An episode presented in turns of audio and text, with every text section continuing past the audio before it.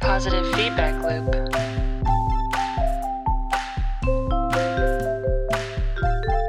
Three, two, one. Hello and welcome to Positive Feedback Loop Podcast. I'm Stephanie and I'm here with my amazing co hosts, Luis and Ray. Hello. Hey everyone. We're three very different people who talk about interesting topics, so we learn, we explore, and we also disagree. So today's topic is a big one it's sleep. Sleep impacts and is impacted by so many areas of life. So I want to start off with a really interesting definition of sleep that I found in a journal article on the ecological relevance of sleep. Pretty interesting. So it's in hmm. a section of the article called Why We Sleep, and it says, quote, Sleep is broadly defined as a rapidly reversible period of, of immobility, characterized by one, a change in the neurophysiology of the brain, two, a characteristic of posture, three, an increased response to a threshold of external stimulation, and four, homeostatic regulation. And all of that together somehow makes sleep. So uh, the second point in that talks about that there's a characteristic posture to sleep. So I'm wondering, Ray, Luis, how do you sleep? Hmm, that's an interesting question. I guess, at least for me, I tend to move around quite a bit, but I end up uh, sleeping on my back most of the time. And um, yeah, that seems to be my- my preferred method of sleep or technique. Although I believe that the central premise here is flawed in that it assumes I sleep. when I do sleep, it tends I tend to be on my one of my sides, uh, mostly looking away because I tend to need something in the background when I'm asleep when I'm going to sleep. So What what, do I'll you do is I'll like I'll need uh, some show or something, so, uh, specifically a show that I've seen a million times, but that is still entertaining enough that it's not boring. Um, I'll put something on, and then I'll be on my side looking away from the computer. I have my a monitor off. The other one I have it tinted so that it's looks it's dark and col- it's colored darkly um, using Flux F.lux. It's an application that allows you to change the how warm your screen colors are based on time of day.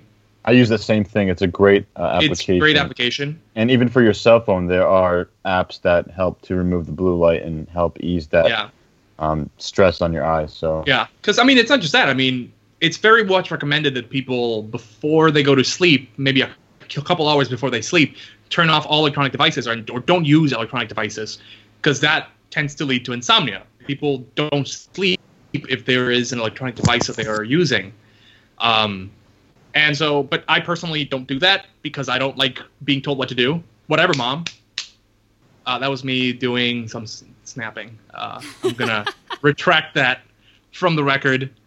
Um, but yeah, so I, I tend to sleep on my side, looking away from my computer. That way, I don't get light in my eyes, and that makes it easier for me to fall asleep. Just listening to a scene that I've seen a million times. The most interesting thing about sleep isn't how we do it; it's why, because we don't know. That's the thing. Science has been trying to explain this for basically forever, and we've gone into basically every aspect of sleep, including dreams, which we've already talked about several times. But the one thing that we don't know is why do we sleep?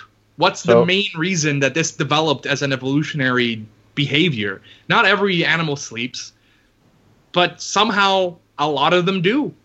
Why? Well, from science, or what science has told us so far, is that we sleep in order to help restore many of the functions in the human body, like the immune system, the nervous system, the muscular system. So you, your muscles um, heal, your your brain gets to make the memories that you created during the day more concrete and turns them into long-term memory. These are the current thoughts about why we sleep. Isn't that true? That's that's one of the more more recent theories. Uh, absolutely, there's still nothing conclusive about it though. Then there's no why it developed as a as a behavior is not there's nothing conclusive about it. There's been a lot of theories over time. I think one of the earlier ones was the inactivity theory, which was simply the body shuts down at these times to keep humans out of the more dangerous, like inactive during more dangerous periods of time. That was the, the first one, but that could be easily explained away by someone saying, "Well, yeah, but it's way more dangerous to be unconscious, regardless of time of day, than to be conscious. If you're conscious, you can react to things. So why why the hell would we do that?" And then we talked. Then there came more theories about, well, it's energy conservation, right? You're conserving energy during a time of day where you can't really do anything with it, right? At night, you're not going to be hunting, so then why are you wasting energy? If you're asleep, you you spend less energy. I think there's like a 10% energy reduction in expenditure. I don't know the exact numbers. After that, we moved on to theories like uh, what Ray mentioned, which I think is called re- the restorative theory. Uh, Well- how this? Well, it's not a uh, you know specific theory. It's part of a ide- not ideology, but I guess it's part of a system of thinking that we. Well, I mean, I agree with Ray on the memory part of that. It's not just the restorative part. It's it's store it's the consolidation of memory. There are a lot of animals that have to sleep because they use such uh, high, such a high level of memory. So you think about squirrels who have to remember where every single like spatial memory, where every single acorn is stored, and uh, birds are the same way to remember where certain places are where they can get food. So there is I agree that memory is a big one. It's not just about energy energy conservation necessarily. And there are kind of some evolutionary bits of sleeping that do protect us from getting attacked. I think of how horses sleep standing up because they can wake up and immediately get away if they need to. I think of even about human beings how there's this supine position that's kind of protective in some way. We almost uh, shell ourselves uh, with the, the strong part of our back against the world, uh, and the organs that matter kind of kind of caved in and protected. So, I mean, there are elements to sleep that seem necessary for what we have to do in the next day. But okay, let's imagine. Let's let's pose a thought experiment because right now I think we're not really treating science how science works. You can't just say, "I feel like this makes sense," so yeah, that's probably it. That's not how science works, right? You need data to show this is why, how, what's happening, cause and effect. Let's imagine a human that didn't require sleep. Your body doesn't break down when you sleep, right? You just are awake all the time. What would be the problem with that? Why wouldn't we evolve to have the ability to just be awake all the time and be active? Now, note, back in the day, when there was no light, there wasn't much you could do. But nowadays, you'd be able to be uh, uh, active all day, all night, all the time. There's nothing inherently wrong with that. We just don't know why sleep needs to take place 100%. We, we're not sure. Actually, there are scientific studies that show why it is harmful not to um, sleep, or there are sleep deprivation studies. So it shows that Yes. it impairs the immune system. It can put you at risk for certain diseases, heart disease, diabetes. And one interesting study that I did find that I want to mention here is in the Journal of Pediatrics. This is actually published this year. There was a study on children where it showed that uh, children who slept one hour less than the average per night had an, had a 1.5 percent decrease, or they had 1.5 percent shorter telomeres, uh, meaning that their cellular their cells are aging faster. That's what they're proposing, and this was done on over 1,500 nine-year-old from different cities in the U.S. note that uh, I would say that to make a special note that aging and development are not the same. So it doesn't mean that they're getting older faster in terms of it developing at a faster rate and becoming adults quicker. It just means that their bodies are breaking down faster. Right. But- the title the title of the article is "Children Who Sleep Less May Age I- Faster at a Cellular Level." I will say though, this is uh, I was not ta- saying if one of us didn't sleep, what's the problem with that? I'm saying if humans had developed to not need sleep, why did we develop the need for sleep? Right? Because this is an evolutionary tactic. An evolution like evolutionarily we've developed this as a mechanism that we require. Why? That's the question. And we can say, well, sleep does this for us and it does these other things for us. but there's no reason why that we know of 100% that we are certain of for why this needs to have been the thing that happens. The same way that aging is one of those things that we have developed and we take for granted as just being the way things are, but is not necessarily the case. Just like there are other species that don't sleep, there are species that don't age. Why are we one of the ones that does? That's the question. Well, I mean, asking why does anything in the world ever happen is is not it becomes it comes to the point of vagueness that it's not a question anymore. I mean, all of the things we're saying aren't just just these feelings of why we might sleep. They are scientifically founded. There's a lot of research on what can happen.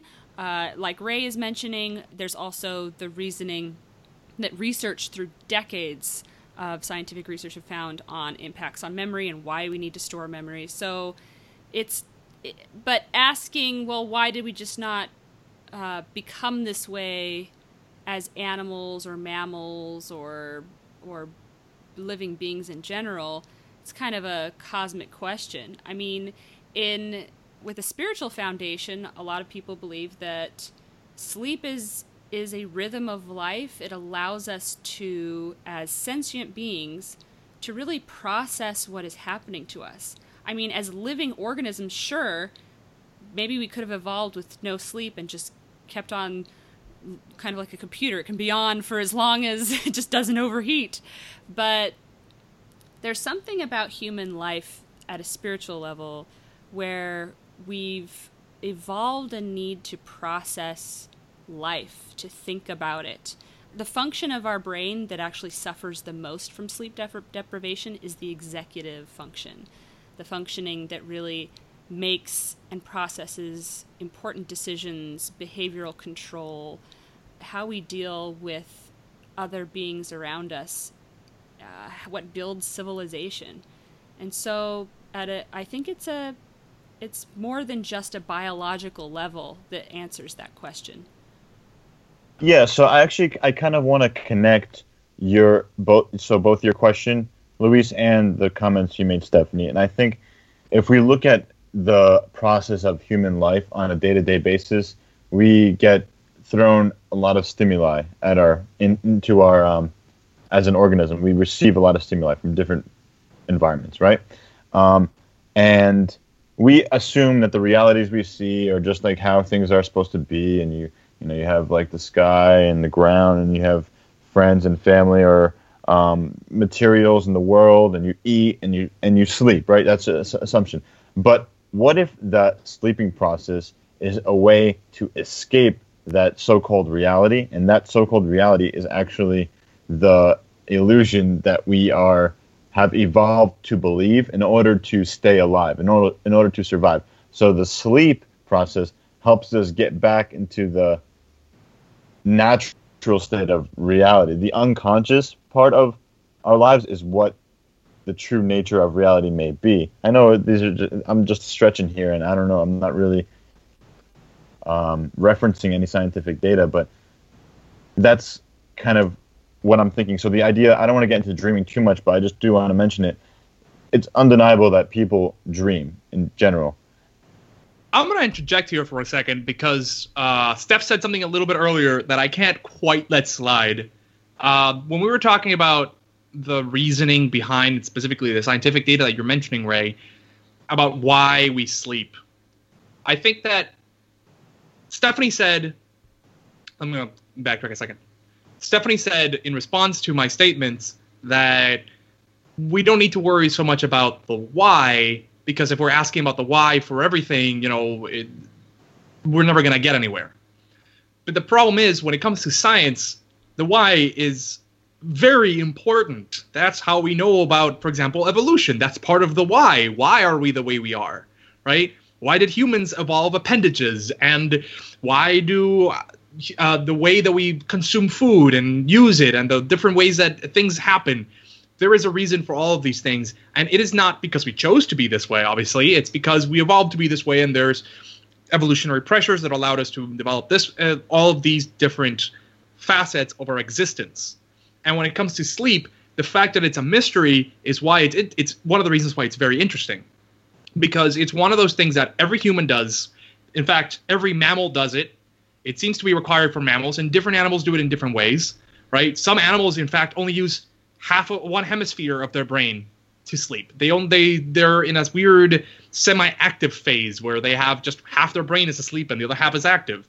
Like there's it's very important to most life, and yet we don't know why it is that it developed to be this way. We don't know with any certainty, at least. And I think that's very important that we figure out, and we can't just wave, hand wave these things away, these questions, because they're vital. Without asking why, and without understanding how, we don't, we can't proceed to make use of knowledge to develop greater things. Or, for example, medicine, right? If we're talking about medicine, medicine comes about because we understand why things happen so that then we know how to treat those problems right? I mean sometimes medicine happens more accidentally or it can be we can there's many medications that we have that happen to work but we don't know exactly how it happens that it, that it works. And i think it's just making sure that we never hand wave away those questions. Even if we don't know the reason we should never one jump to an easy, easy answer without any knowledge. We should always ask. And even if we don't know we should just keep on asking. But you can't assume that because I said something, I don't have any knowledge of it. And especially with spiritual knowledge, I think that that's problematic to say that if we can't explain something perfectly scientifically, then it's invalid. And I think, you know, there are a I- lot of people who go by. I'm Uh, sorry sorry I think this is getting good. Let's keep keep rolling. I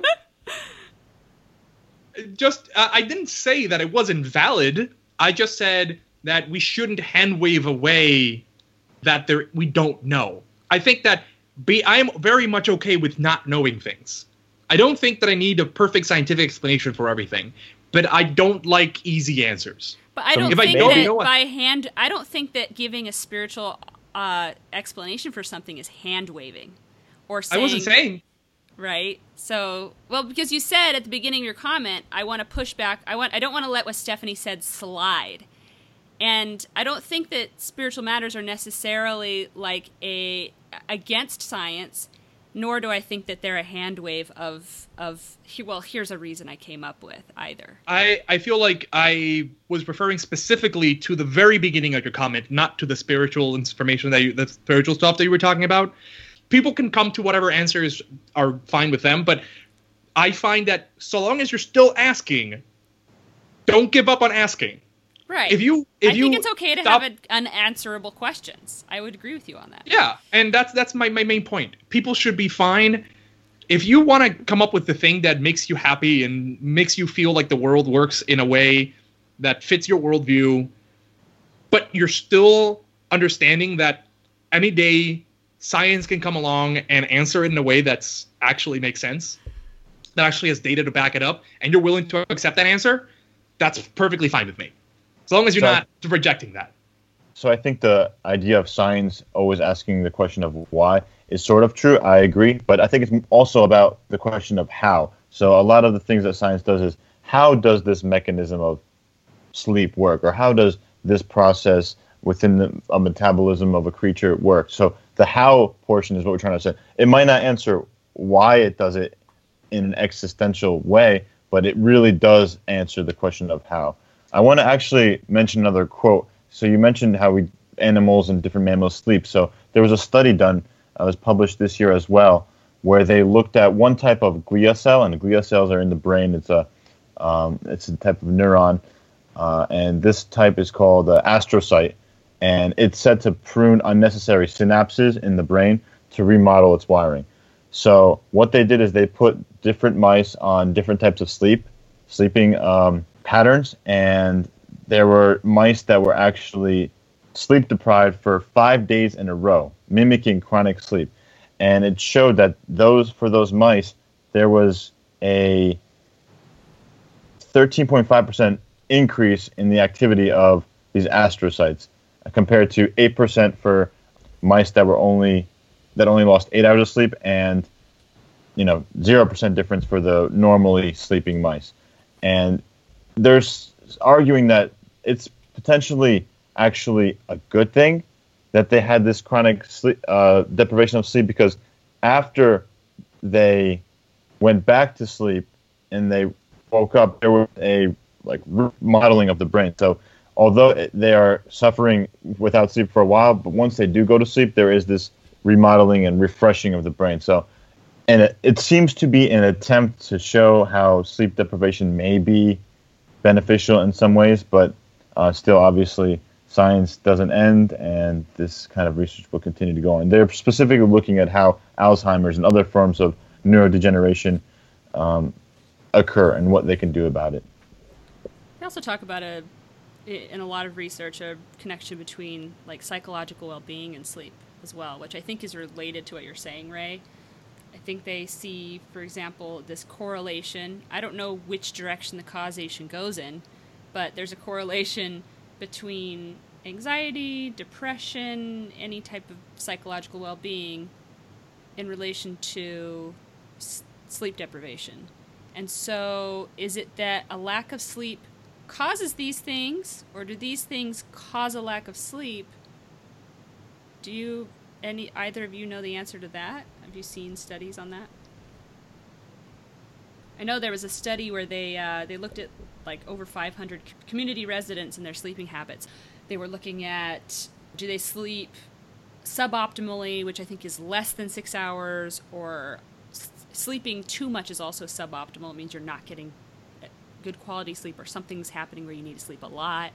And then they look at people who had optimal sleep, between six and 8.5 hours of sleep, where you're that's considered optimal level of sleep. So, are people becoming anxious because they're not optimally sleeping, and then that therefore maybe sleep needs to be fixed in order to ameliorate other problems, or is it the other way around? Well, uh, that kind of brings me to the issue of sleep apnea. Sleep apnea is when you actually stop breathing while you sleep, and so the lack of oxygen really affects you. And Generally, it's tied in with obesity and other such conditions. Yeah, and there's also sleep hypopnea, which is a very shallow breathing, hypoapnea basically, which is very you get you, you don't stop breathing, but there's still so little oxygen passing that you don't get the oxygen you need. And this is often related also to night terrors, where to, for the body to wake itself up out of sleep apnea, it actually jumps straight from basically deep sleep into this almost consciousness, which is not a nightmare. I think actually something something really interesting about this, and that I've read a fair bit on, is the fact that, um, and one of the explanations for a lot. Some people give explanations for a lot of the monsters throughout history, the ideas of mythology of monsters, especially things like vampires, comes from something similar to night terrors, which are combined with sleep paralysis. So what happens when you go fall asleep is that your brain sends a signal to basically your spinal cord to basically paralyze you, right? That so you're not walking around and acting out things when you're asleep. That's why having someone who is a sleepwalker is a problem. So your brain to avoid that paralyzes you. But sometimes what happens is during that weird state between sleep and awakeness, people can the, the brain may not give you back your motor function and you can be in this weird sort of in between world in your head where you still see terrifying things in the real world but you can't move and that's been one of the explanations for a lot of these monsters that prey on people when they're asleep like vampires that can come in and suck your blood and while, while you're sleeping and you know all these other baddies so that's actually really interesting yeah or i mean like aliens coming to kidnap you while you're sleeping. Yeah, that's probe you and all that. I I know I don't I don't sleepwalk, but I know I definitely sleep jab. I've I know that uh, you know those weird spasms that people do when they're falling asleep. I, I, I definitely have those, and one of the things I felt one of the worst times I felt uh, that was I was on the subway in New York, and I was traveling somewhere, and I was dozing off, and in my falling asleep, I began jabbing the person next to me in the in the stomach with my elbow.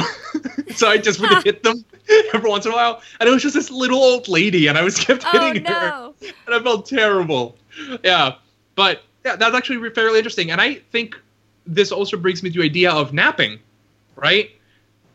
Is that part considered considered if you sleep eight hours a day, but it's composed of short naps? Is that healthy? Right? And research for the most part shows, nah, you probably don't want to do that. You probably want to get a long sequential sleep because you want that REM sleep.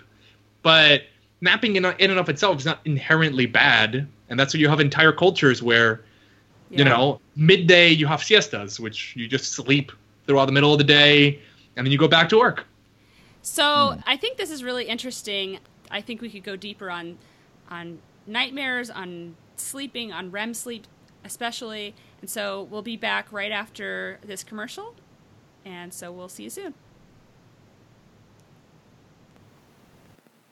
Sleep, sleep, sleep, sleep, sleep, sleep, sleep. No thanks. I have too many things to do today and tomorrow and forever. I don't need sleep. I got hibernation pills. I can sleep all the time. I haven't slept all winter long. While the other bears are all hibernating, I'm out catching trout, busting up beehives, and sucking up all that sweet, sweet, sweet honey. Hibernating is a big, big waste of time. And these hibernation pills, I could do anything all the time and forever. I love hibernation because I'm in it to win it, and you will too. The Bears. Welcome back, everyone, to Positive Feedback Loop podcast. And Luis was talking about sleep paralysis before the commercial. And sleep paralysis is related to REM sleep, it's a sort of disrupted REM. There was this psychologist, Kazuhiko Fukuda, who actually gave a questionnaire to students in Canada and in Japan about symptoms of sleep paralysis. And what's really interesting are the cultural differences and how they filled out the questionnaire. So the Canadian students said that it was like a dream. For a lot of students who don't know what sleep paralysis is, they say, I was having a dream. But in Japan, they actually call it kanashibari. And kanashibari is this Japanese term for sleep paralysis, which is what Luis describes as this process of waking up into consciousness, but your body can't move at that at that point. And it's really associated with kind of nightmares in Japanese culture, and it goes back to I think the Edo period, from like the 16 to 1800s, and ghost stories. It's interesting that how we approach sleep it has a lot of cultural differences, and how we think about sleep. And so I was wondering if you, Luis Ray, knew of some cultural differences around you of how people relate to sleep. Mm, that's a tough question. That's a good one. Oh, oh, here's here's something that I now that you now that I think about it, fans versus our air conditioners and how they affect sleep. Well, think about it this way. I grew up in a country where it was rare to have an air conditioner, right? Cuba, you know, we don't have a lot of stuff. It's a developing country. Not a lot, not not many people have air conditioners, so you're used to sleeping with a fan, which is why I was very confused when I heard about the South Korean fear of fans killing you in your sleep. That's just is- specific to South Korea? Yes, they have a they have a tradition that they they believe, or at least uh, the the mythos is that fans will suck out the oxygen from the room and thus asphyxiate you in your sleep. So this is called fan death, and there's no evidence for it ever, but it's been a long-standing idea in in South Korea, or I guess I don't know. I'm assuming just South Korea. I don't think North Korea has this as an issue, but we don't know too much about them. But it's it's not clear where it came from. I'm not sure, at least, but I do know that it's been around for a long time. But just like that, there's plenty of the myth, mythos and myths that exist throughout all of the world that are related to sleep or related to many different things that that are just stories, but they don't have any basis in reality. Hmm, that's really interesting, Luis. That kind of leads me to the debunking bunker. And today's debunking bunker segment talks about how tryptophan, the chemical that we all hear about that exists inside of turkey. So every Thanksgiving, people say, "Oh, don't eat too much turkey because it's going to make you fall asleep." Well, in reality, that is not true. So the amount of tryptophan within turkey just is not enough to make any kind of realistic effect on a human brain to make them feel more sleepy. So any kind of feeling you have is probably just because you ate too much food in general. That reminds me of a story, a fairy tale, to go back to kind of the idea of these tales brought up by Luis, uh, of food causing you to sleep a long time. And that's the the story of Rip Van Winkle, who's the subject of like a great American legend. It was written by Washington Irving. I don't know if you you guys heard of Rip Van Winkle when you were kids, but it's a story from the 1800s basically, and it's based in Catskill, New York, which I just visited this summer, so I feel like it's close to home. It's a really cool place. But basically, Rip Van Winkle is this chill guy who's great with kids, but he's not good at hard work and he doesn't help his wife and, you know, shirks his duties or whatever. So he goes out with his dog into the mountain. He meets some strangers. He drinks some of their grog and he falls asleep for years. I mean, that's like similar to the tryptophan myth, you know? Like, I'm just going to drink a lot and all of a sudden I'm going to fall asleep for years upon years. And I think he fell asleep when Great Britain still was like there was no American independence yet, and then he wakes up after the, the American Revolution. So, So, although obviously the veracity of the story is not doesn't exist, the I think it, it reminds me of something uh, that's very common in now in the way that we talk about sleep, and it's pizza dreams or pizza nightmares. Are you guys familiar with this? no, what is No. a pizza nightmare? It's basically when you eat pizza right before bed, and you have terrible dreams as a result, or like really weird dreams as a result of just having eaten a big meal. Specifically, pizza is like the stereotypical one, but there's, you know, it's just basically about food, and uh, there's not really much research on this, at, le- at least that I could find, about why this is the case. But it's at least I know that from personal experience, if I have pizza right before going to sleep, I am gonna have some weird dreams, and I'll actually remember them. So for me, I think I have you know pretty vivid dreams anytime I eat any kind of food right before I go to sleep, uh, especially carbohydrates. Uh, with pizza having a lot of dough, having a lot of carbohydrates will make you. I, I think I don't know if this is factual science, but the fact that there are just more there's more glucose traveling inside your system, your brain is just more active and just generates more dreams. I don't know if that's very true, but that's my experience is what happens to me. the way we actually go to sleep is fascinating, uh, especially because everyone has a different way of doing it. Different people have different approaches to sleep and how, what provides them the best possible experience with sleep. And obviously, not eating pizza right before bed is probably one of those for a lot of people. And a lot of people you uh, go to the bathroom before sleep, and they got they have a whole tradition of what they do. So I, I'm curious as to what are some of the approaches that you guys have for the best sleep possible and what are some interesting stories you might have from that? So yeah, that's an interesting question. You're right, Louis. Some people, you know, drink water right before they sleep, or or not, so they don't have to use the bathroom, or they have a snack so they don't feel like they have an empty stomach. Um, people who sleep with a partner as well uh, get benefits of of cuddling before going to bed. You know, so I think that probably has a very strong effect on making the person feel less stressed, more relaxed, less anxious, slowly falling into the sleeping mode. So, yeah, I would say cuddling is a is a good way to fall asleep. It's also just related to sleep and relationships. This idea of like watching someone sleep. It can either be creepy or it can be super romantic. Like you see, you know, couples where they even watch their children sleep and how peaceful they are, and it's their moment to forget the chaotic part of the day when their children were wreaking havoc on the house, and they go into their bedroom while they sleep and just kind of remember like these little angels in their lives. And you know, but then it can be creepy too. You think of the uh, movie Twilight, where Edward watches Bella sleep, and I don't know when I I so I read one of the books, and I never finished the series because I thought it was just the creepiest thing in the world to have this guy like watching a girl sleep, and then that somehow be interpreted as romantic. But I think you're right. This idea of cuddling and being with someone and and sleeping better because you've got someone there. Uh, it's true for children too, who crawl into bed with their parents and they sleep so much better and they tend to do that after having a nightmare. It's just very comforting. And there are a lot of fairy tales around this as well. Sleep being this kind of romantic thing. You think of uh, Snow White eating the apple and she falls asleep and then she's rescued by some prince. And you think of uh, Sleeping Beauty, same thing. She pricks her finger in the Disney movie version and she falls asleep and then some prince comes and saves her.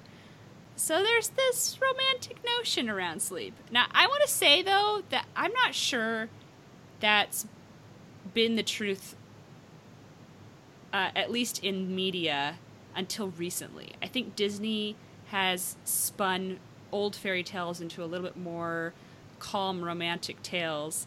I think of, for example, Sleeping Beauty was supposedly told like like as early as the 1300s, and a lot of people uh, know the Disney version. But in the earliest version of the tale, that was from, I guess, uh, that was published. So this is 1500s when it was first written down.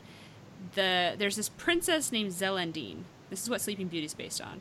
And she falls in love with a man named Troilus, and he goes off and does some stuff to like prove his worthiness to her. And while she's while he's gone, she falls into this deep sleep well, he comes back. He impregnates her in her sleep, which is super disturbing, and then he wakes her up. So she's not even awakened with a kiss. There's nothing romantic about it. It's just a, an incredibly disturbing story. So, you know, and this goes back to, you know, what I mentioned about the Kanashibari and going back to like the Edo period of ghost stories in Japan this idea of sleep as this very disturbing time where you really are vulnerable to the elements and to these uh, dragons and demons. And I mean, it's no wonder that sleep has this very mystical atmosphere around it. Uh, even today, we see sleep as very mystical, even with its very positive and very disturbing sides. And we do it a third of our lives, not you know, so it's it's a big portion of our lives. I think I think the fact that it's something that everyone does, and it, you're the uh, at your most vulnerable, and you mentioned this, right? It's that's why it's seen as such a thing. Like it's seen as tender to have a caring partner who watches you in your sleep when you're your most defenseless. But it's it's done with love. They're observing you at this state, right? It is one of the one of those times when you're your most vulnerable, and it's very interesting to see how that is reflected in pop culture. And I think it's funny and you mentioned Twilight because it is one of the like the prime examples of that dichotomy between what's creepy and what isn't, depending on context. Because like if you're, it's I think of it as a, this. Would it be creepy if your grandparent told you a story of someone doing that to them, versus just someone you don't know doing that to you, right? Uh, like if you think about like your grandmother talking about, yo, and he snuck into my house, and maybe uh, it's a bedtime story too. Yeah, like that, that you know, make it nice. Actually, no. This is I'm going. To, this is a bad example, but the idea though of someone watching you in your sleep is inherently could be so weird and bad if it's not someone you care about, right? Just someone. If a robber breaks into your house and watches you as you sleep, you would feel violated that would be so bad. But having a pretty boy do it, I mean, that's it's totally fine and hand waved away, and it's totally. I've been using the word hand wave a lot. Are you um, trying to become a magician? My prestidigitation is without equal. You voiced that very well. You're basically saying that sleep is a vulnerable state. And so, you know, in this episode, we've talked about the biology of sleep, the why and yeah. the how. We've talked about uh, sleep paralysis, nightmares. We've talked about kind of media treatment of sleep. We've talked about food and sleep, uh, memory and cognitive abilities. I mean, all of these these relationships with sleep, and it really does come down to when we're asleep, we're probably at our most vulnerable. We are unconscious or in our subconscious somewhere we're in a position of not being able to fight right away. We are vulnerable also just to the the elements of the psyche. If we've had an anxious day, we're vulnerable to, to nightmares, to these monsters. Not just uh, the psyche, just the elements, period. And the elements, I mean, yeah. Yeah. think about. I mean, we live in a society where we have everything to protect us. We have all these walls around us. You see these roofs. Everything's designed to keep us safe.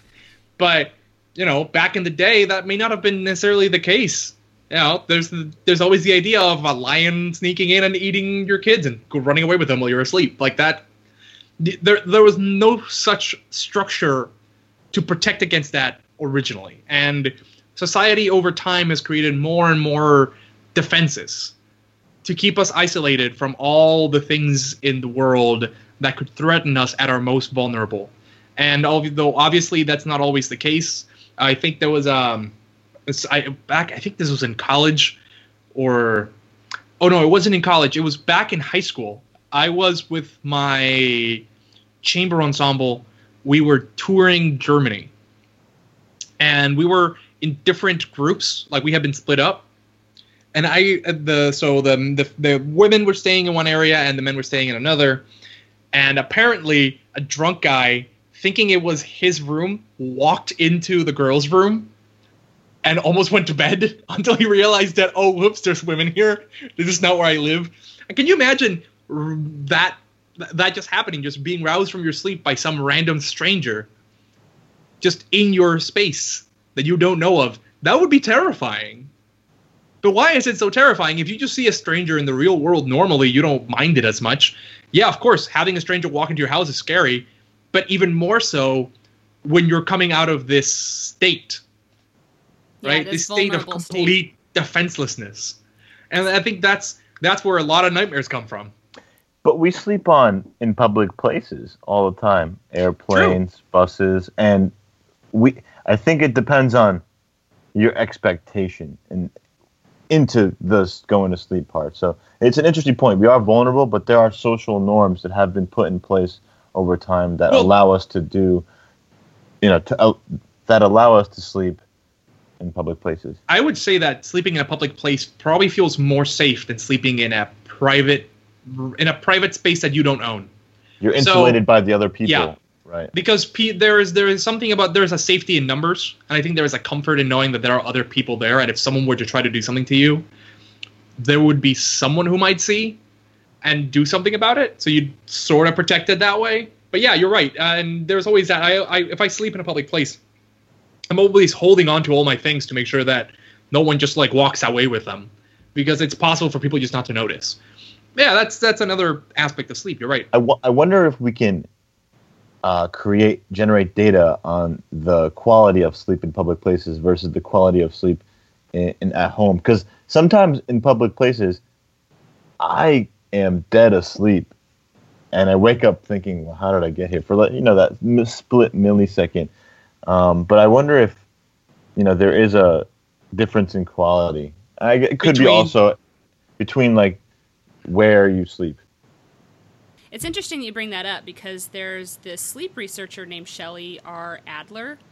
Basically, the research this researcher talked about how res- sleep studies were historically conducted among middle class Westerners who grew up with quote a specific set of sleep ecologies, which is what you're talking about. Like we think of sleep happening with four walls in a bedroom, whereas there's a lot of different types of sleep, and the sleep studies that have been done have been in this same Western sleep ecology.